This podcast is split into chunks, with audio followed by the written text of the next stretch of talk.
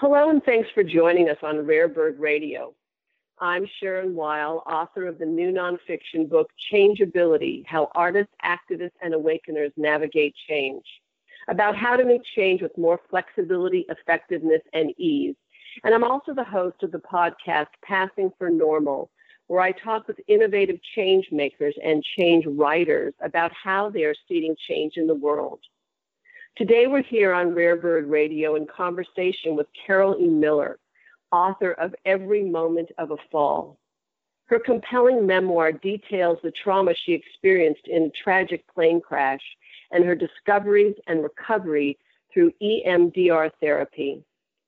Carol is a writer by profession, runs a commercial copywriting business, and her poetry has been published in many literary reviews, including Partisan Review and Spoon River Poetry Review. Hello, Carol. Hi. Hi. It's so wonderful. Get the chance to talk with you. I know it's wonderful to talk to you. I'm very excited. I um, I read your book every moment of a fall practically in one sitting, and I have to admit, I'm not really a fast reader, so it was just so compelling to me. Um, I had to, I, I couldn't stop.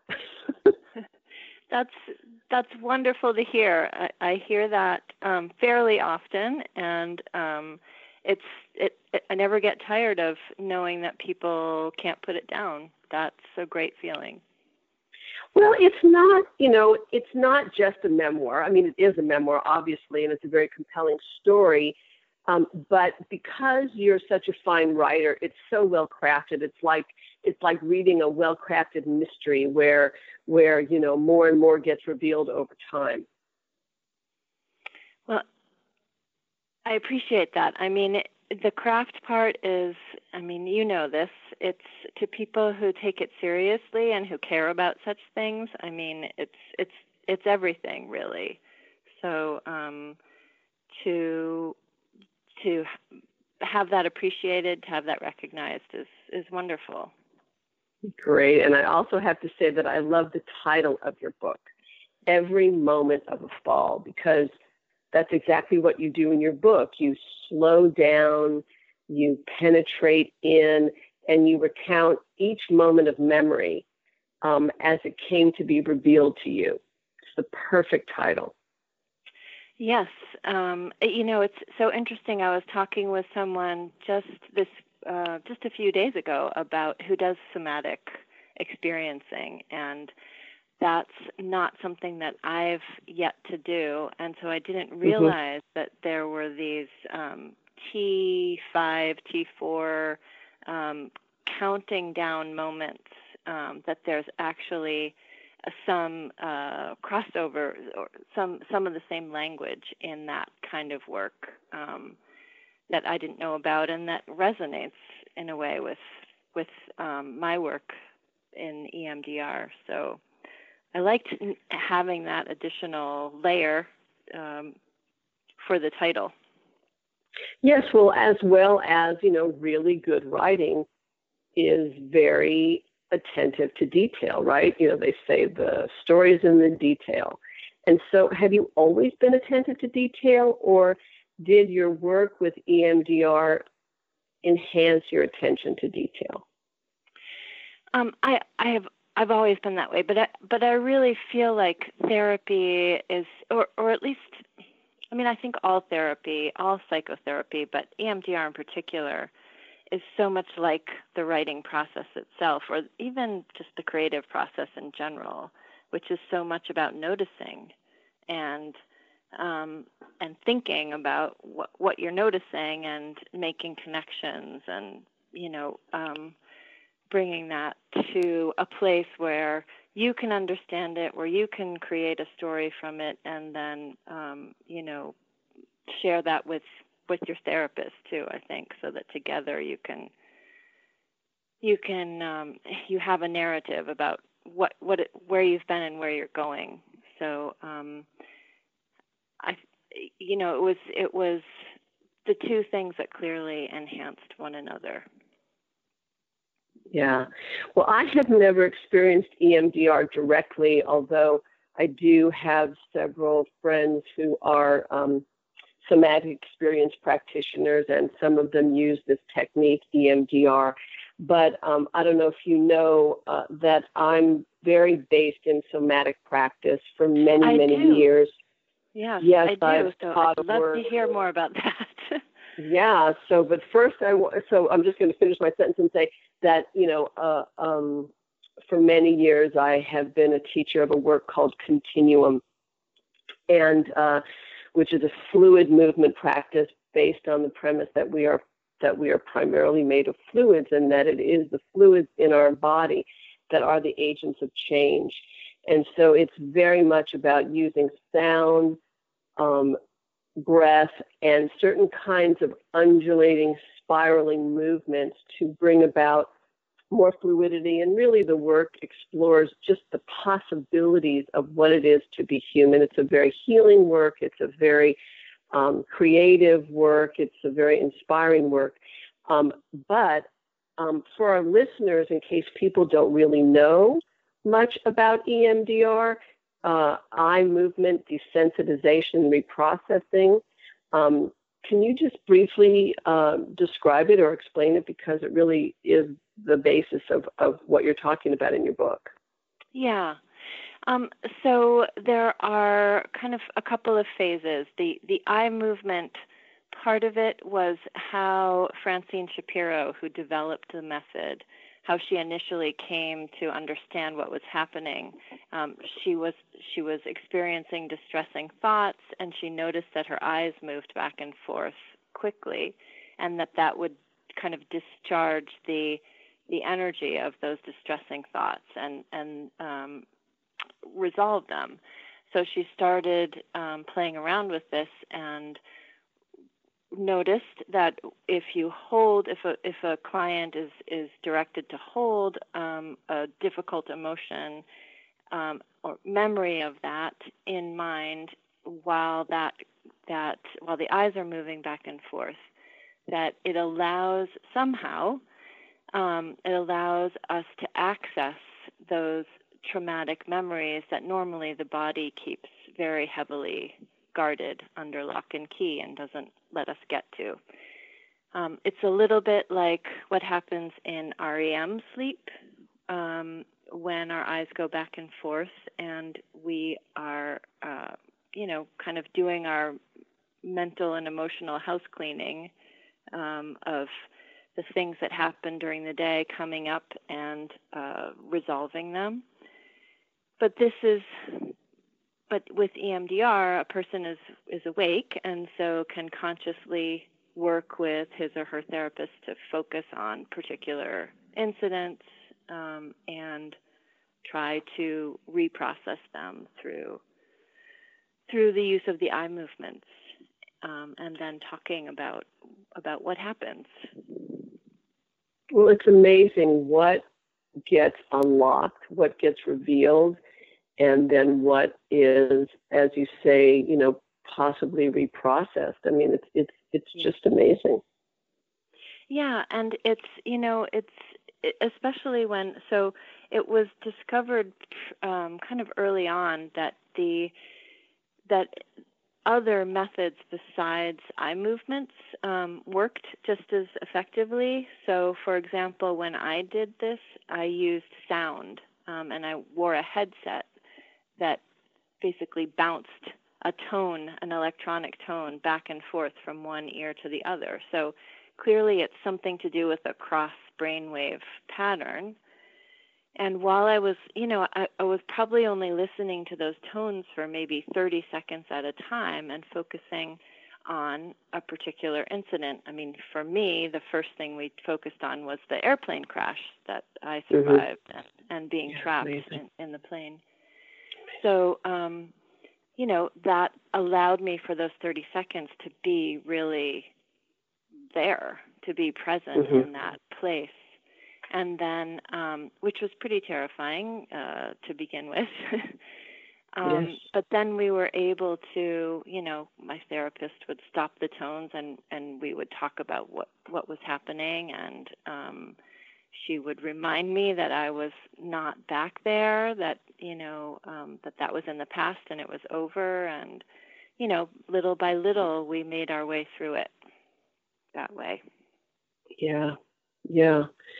It's amazing, you know, um, in the work that I've taught, um, I don't really know the, the science of it so much, but, you know, we observe that as humans, we're very, well, as humans, as animals, we're very visually, frontally oriented. So, you know, it comes from when we were, you know, on the savannah, hunting on the savannah, and, you know, that, that when your vision goes out and you key on your prey or you key on where you're going, right? You know, we're very frontally directed, that the body lines up along certain lines with the visual lines. And so we do a lot of work with soft focus of the eyes. So even oh. closed eyes or half closed eyes and relaxing the, the that that frontal visual orientation and letting movement come in very different ways. It's like it's like unwinding that frontal patterning that takes place because of how the eyes lock in. Yeah. So it's fascinating to think about what is held in not just in our vision, but just in the organs of our eyes and the sensory apparatus, and then what gets released when we actually release the eyes. Yeah. Yes, that is interesting. Uh, I mean, I actually, when I was doing my work, I kept my eyes closed because mm-hmm. it was easier for me to you know, to uh, stay focused on what I what we were focusing on, and to just let myself go to the the place, um, you know, and and not be distracted. And I mean, I know it's very different for everyone who does it, but um, that's a fascinating uh, thing. Thinking about what the eyes hold. I mean, it makes me think about what the body holds. Um, because of course yes. the body registers all these things. And, yes, it registers uh, in the nervous system. It registers in all the, the soft tissues of the body. Um, you know, not just traumatic events, but all events, right? Yeah. Mm-hmm. And if we're not able to unwind them somehow, let them move, let them move through, um, uh, we're very constrained. Yeah, and so that's what continuum is is about. It's unwinding. It's um, releasing these things. It sounds like. Yes, well, you know, not even necessarily. Um, it is really movement. It's a it's a movement inquiry, for the okay. sake of asking what is the body, and what is movement. What role does movement play in this thing we call the body? And along the way, there's a tremendous amount of unwinding of tissue and release that takes place, but that's not the goal. It's not like we're going in there to release something. It will, it comes along. Okay. It comes along as you find yourself moving in new and unexpected ways, literally. You know, I've never been in this position before.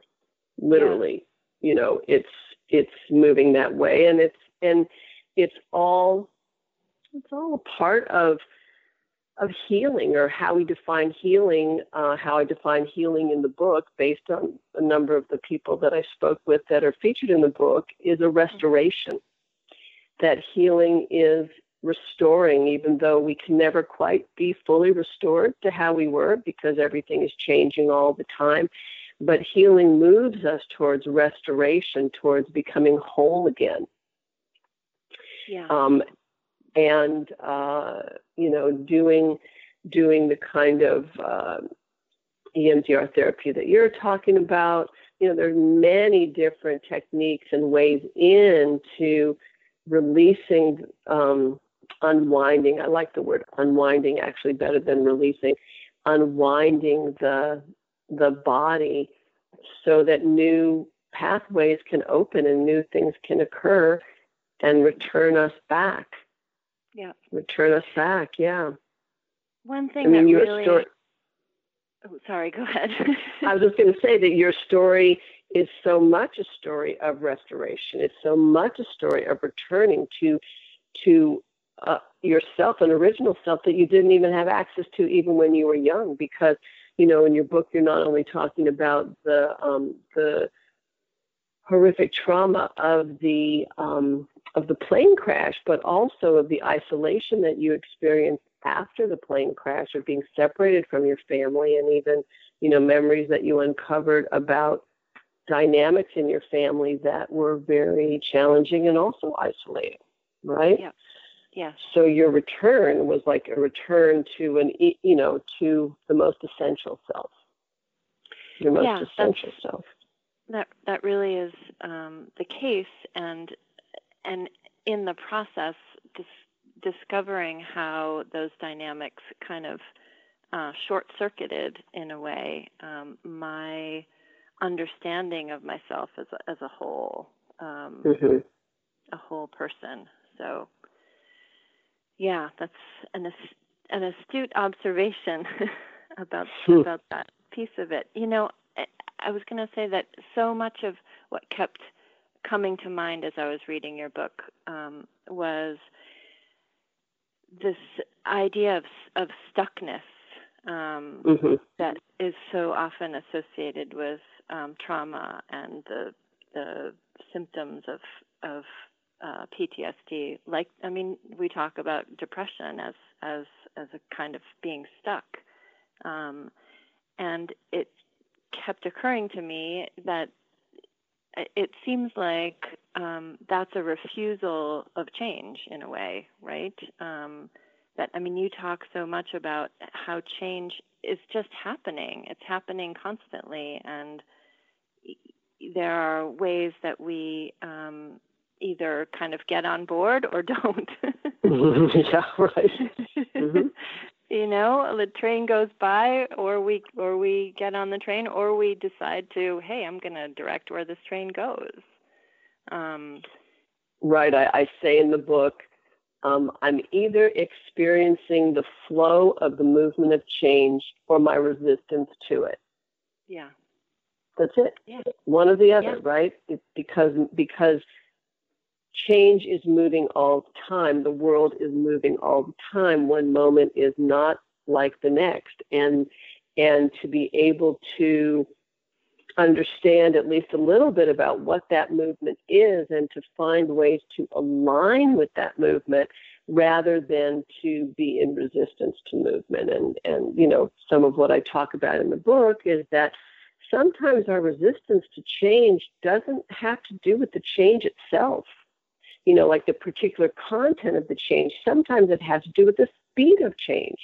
I'm just not comfortable with fast change, right? Yeah. Or I'm just not comfortable with super slow change that feels like nothing's ever happening. Mm-hmm. Or, you know, I'm um, I'm really not comfortable with change that I can't see right? Which is most change. I can't see it. If I can't see it, I can't accept it, or I can't accept it when finally I do see it and it feels like a sudden change that knocks me off my feet. Um, but it is, it is being able to listen deeply to recognize the movement of change that's going on. And when you have trauma, um, any form of trauma, it will it will stuck you. It yes. it can hold you in a place. It it any movement becomes threatening. Yeah. Any and yet movement, move, movement is health, and and yet movement is health. I mean, it, change is really a metaphor for health in in in this scenario. I think. That's right, or at least circulation. You know, we could yeah. call it circulation. That's what's needed. Often, you know, when you when you have an injury or when you have a, a place that's stuck, what's needed is circulation has to come in there in some form, whether it's, you know, in the body, you know, circulation of blood and nutrients and, and breath, or whether it's, you know, um, when you take it out, circulation of new ideas, circulation of feeling um, a greater sense of belonging, you know, being in rapport with another person or rapport with your environment, um, so that life comes in, right? Mm-hmm. And when yeah. you're locked out, as you say, you know, from these memories, um, you're still, you know, you're still constructing a, a, compensated life around them, only you're not even aware of them, right? Now your system can't afford to go there. Yes. Yeah. And you didn't go there on your own. I mean, part of part of at least you know in reading your story, part of the success of your story was the incredibly strong and trustworthy bond that you had with your therapist. Absolutely. Yes, because I was incredibly reluctant. I mean, I, I was, you know, I had every, I had the emergency brake on, I had my foot stumped, you know, both feet stomping on the brakes. I was not about movement in any way, shape, or form, and I was really yeah. reluctant to to to get into it. Um, but why would you be? Why would you be? It's too threatening. Right. Yeah. It's just was so. It would be so threatening because you know all these these incidents that happened created a lot of pain recognized recognized pain mm-hmm. as well as unrecognized pain. So it's very understandable and i hope you have compassion for the ways in which you wanted to put on the brakes right? Absolutely yeah. Yeah. It's just so interesting that um you know so much there is just so much um hopefulness and um, you know personal satisfaction and communal um, growth and um, so much good associated with change you know throughout your book. It's just it's really a rich and rewarding experience. And it's it it's so interesting to me that so many of us really resist it still with all the positives that are associated with change. And and the fact that we're we live in change constantly. Um, I know it's, um, and believe me, you know, I have not always been so comfortable with change. You know, we write what we need to learn, right? Yes. And someone laughed at me. Someone who's an astrologer laughed at me, and they said, "A Taurus writing a book about change? That's a laugh." and yeah.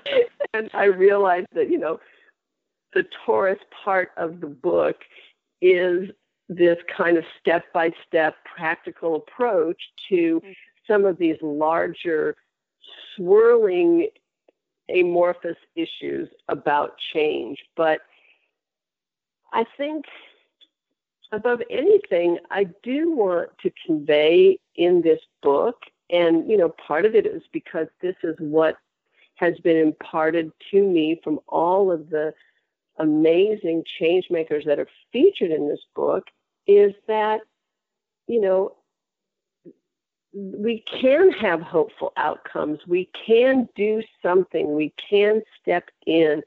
We can find great comfort when we align with nature and, and proper timing and when we reach out and ask for help and find more community support or when we really can trust ourselves enough to listen deeply and and hear what's actually going on outside of us inside of us. I mean to me these are these are hopeful things. Yeah yes. And those i mean that hope just it just comes in waves um, throughout throughout the book. I mean, it's just very inspiring um, and very undeniable. You know um, that the way that you treat it and the way that it, that you work through um, the different principles and the examples that you use and the people that you talk to. Um, you know, it really builds a very powerful testament to um, the the good of change. Oh, thank you. And, and the work, I, and and the work of it too, as you say. I mean, it's it's work. Yes.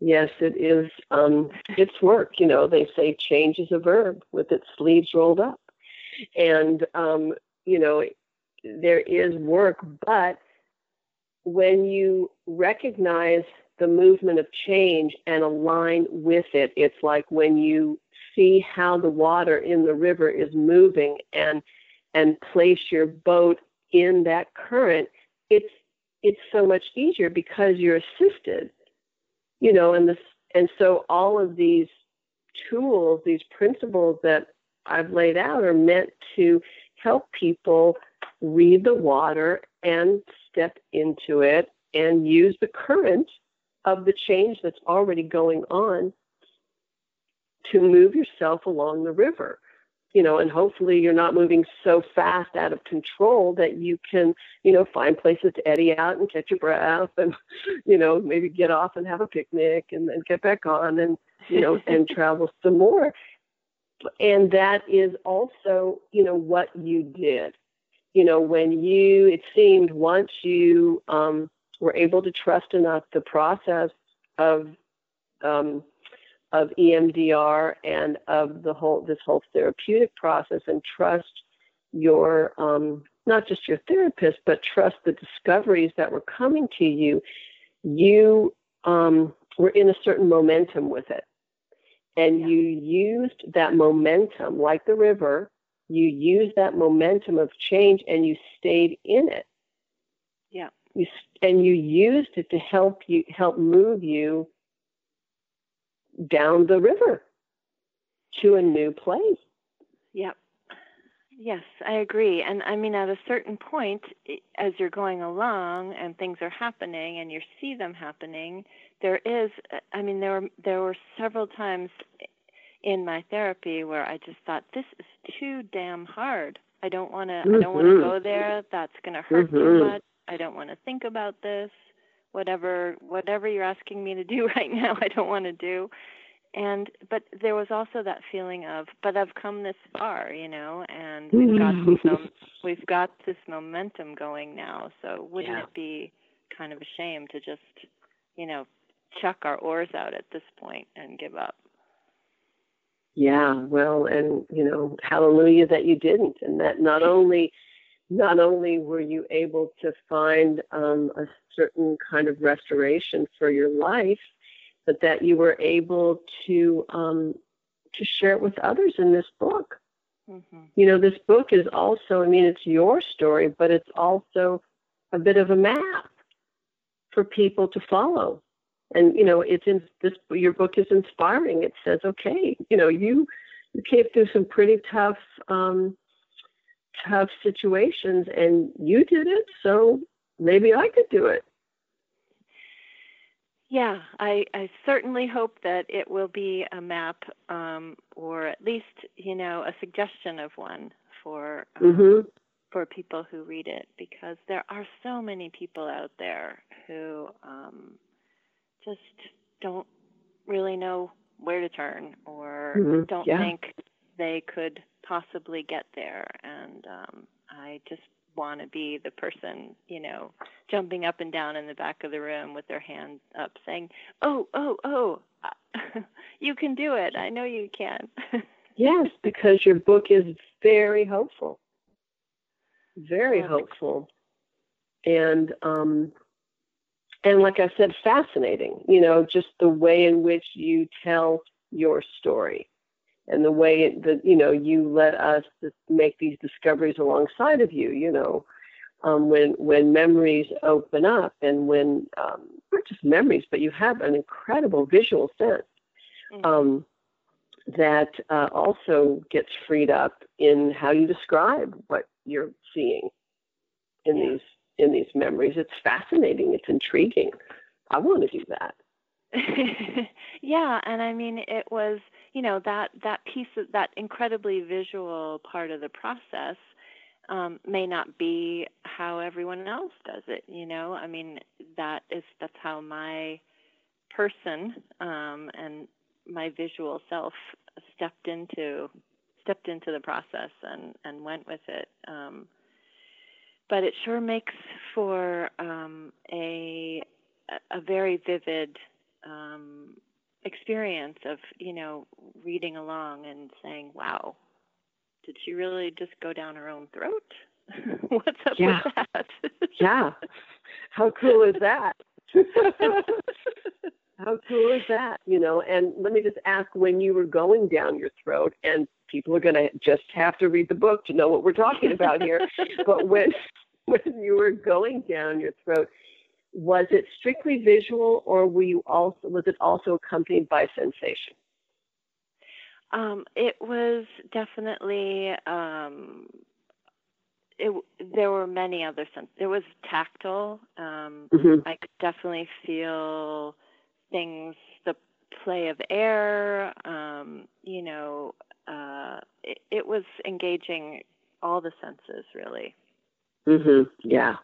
Yeah. Yeah. So, I think giving you why, so much.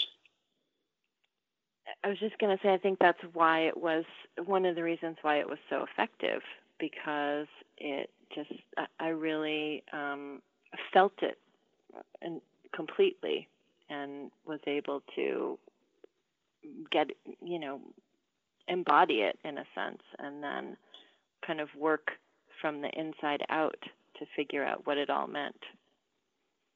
Yes, you know what we call first order experience or direct experience. You know, when you when you have the sensation of something, you you can know it. You can trust it. It happened, right? Mm-hmm. You know, this actually happened and your body can know that that happened. It wasn't just a dream, it wasn't just some detached vision.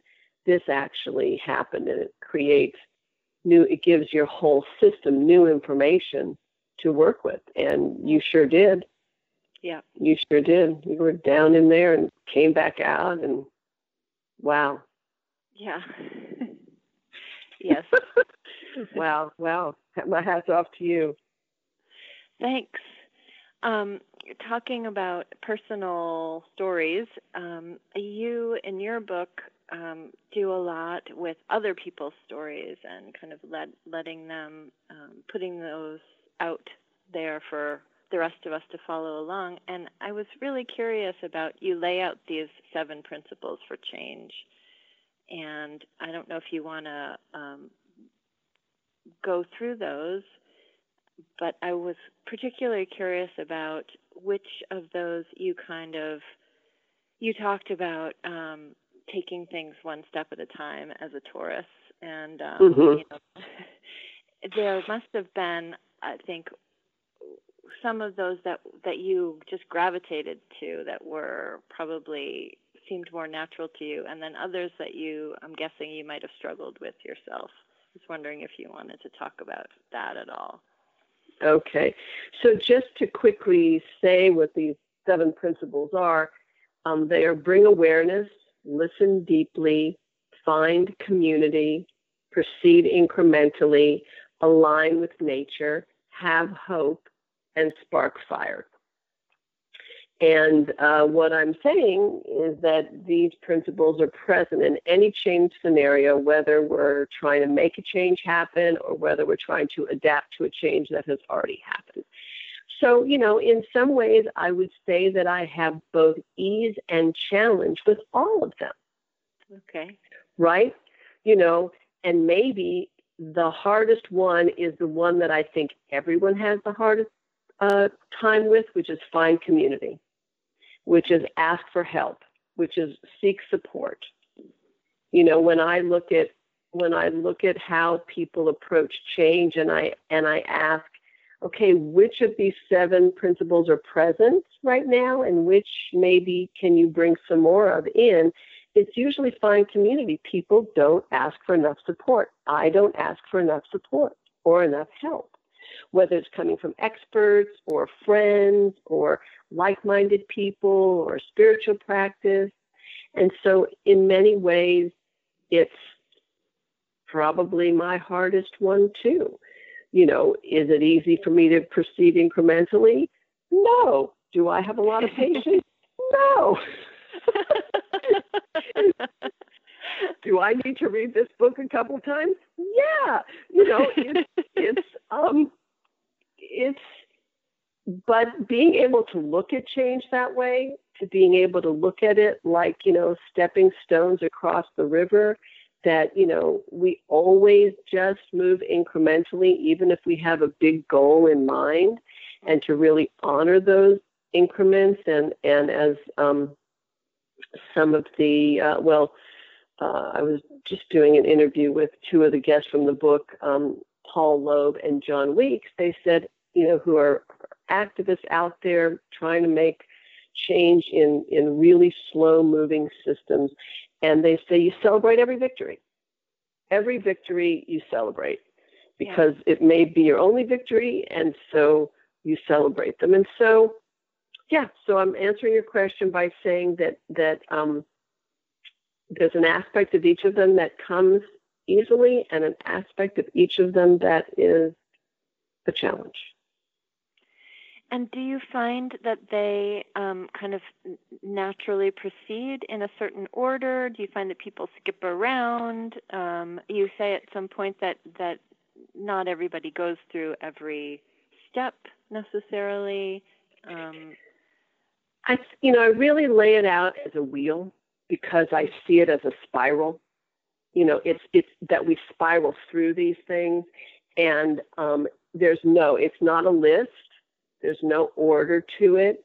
These are just aspects that are present, and so you look and you see, you know, um, the change that you're in or the change that you're wanting to make, and you look and you see, well, you know, um, maybe I need to spark more fire around this, which means maybe I need to deepen my compelling reason why I'm doing this, meaning more motivation or more courage or more passion or more love. And maybe the way I'm going to get to spark that fire and find that courage is to find more community, mm-hmm. people to support me. Or maybe the way I'm going to do it is in baby steps first I'll try this, then I'll try the next, right? Or maybe the way I'm going to find more fire is to have more hope. Like, don't be so discouraged. You know, like believe it's going to happen. So, so they're meant to be interactive and um, and and spiraling through. Yeah. Yeah. Yeah. Well, Carol, I think you and I could talk forever, but you know what? Our time is up. Maybe we should get off this and keep, keep talking. Um, but before, but before we um, before we finish, um, can you tell listeners how to find you, how to get in touch with you, how to find out more about you? Yes, um, the best place is my website, which is carol e miller.com that um, there's lots of info there about the book, about lots of info about EMDR, and um, ways to contact me. So um, have at it. And uh, also, the book is available uh, online on Amazon in multiple formats and at bookstores too. Great, great, great. And I guess I should add in that if people want to find out more about me, um, it would be through my website, SharonWeil.author.com, spelled S H A R O N W E I L author.com. And uh, and yeah, well, it has been such a pleasure talking to you. And again, I really admire um, all the courage that you've had uh, to not only walk the this journey that you have, but also then to turn around and share it in such um, intimate detail with um, those people who are lucky enough to pick up your book and read it. Thank you, Sharon, and likewise, I just so appreciate all the work and all the love that has gone into this book that you made, um, and I just want you to know that I'm getting a whole lot out of it as well, and and I know other people will too. Great. Well, thank you so much, and um, hopefully we'll talk again soon. Yeah, I hope so too. okay. Bye bye. Bye bye.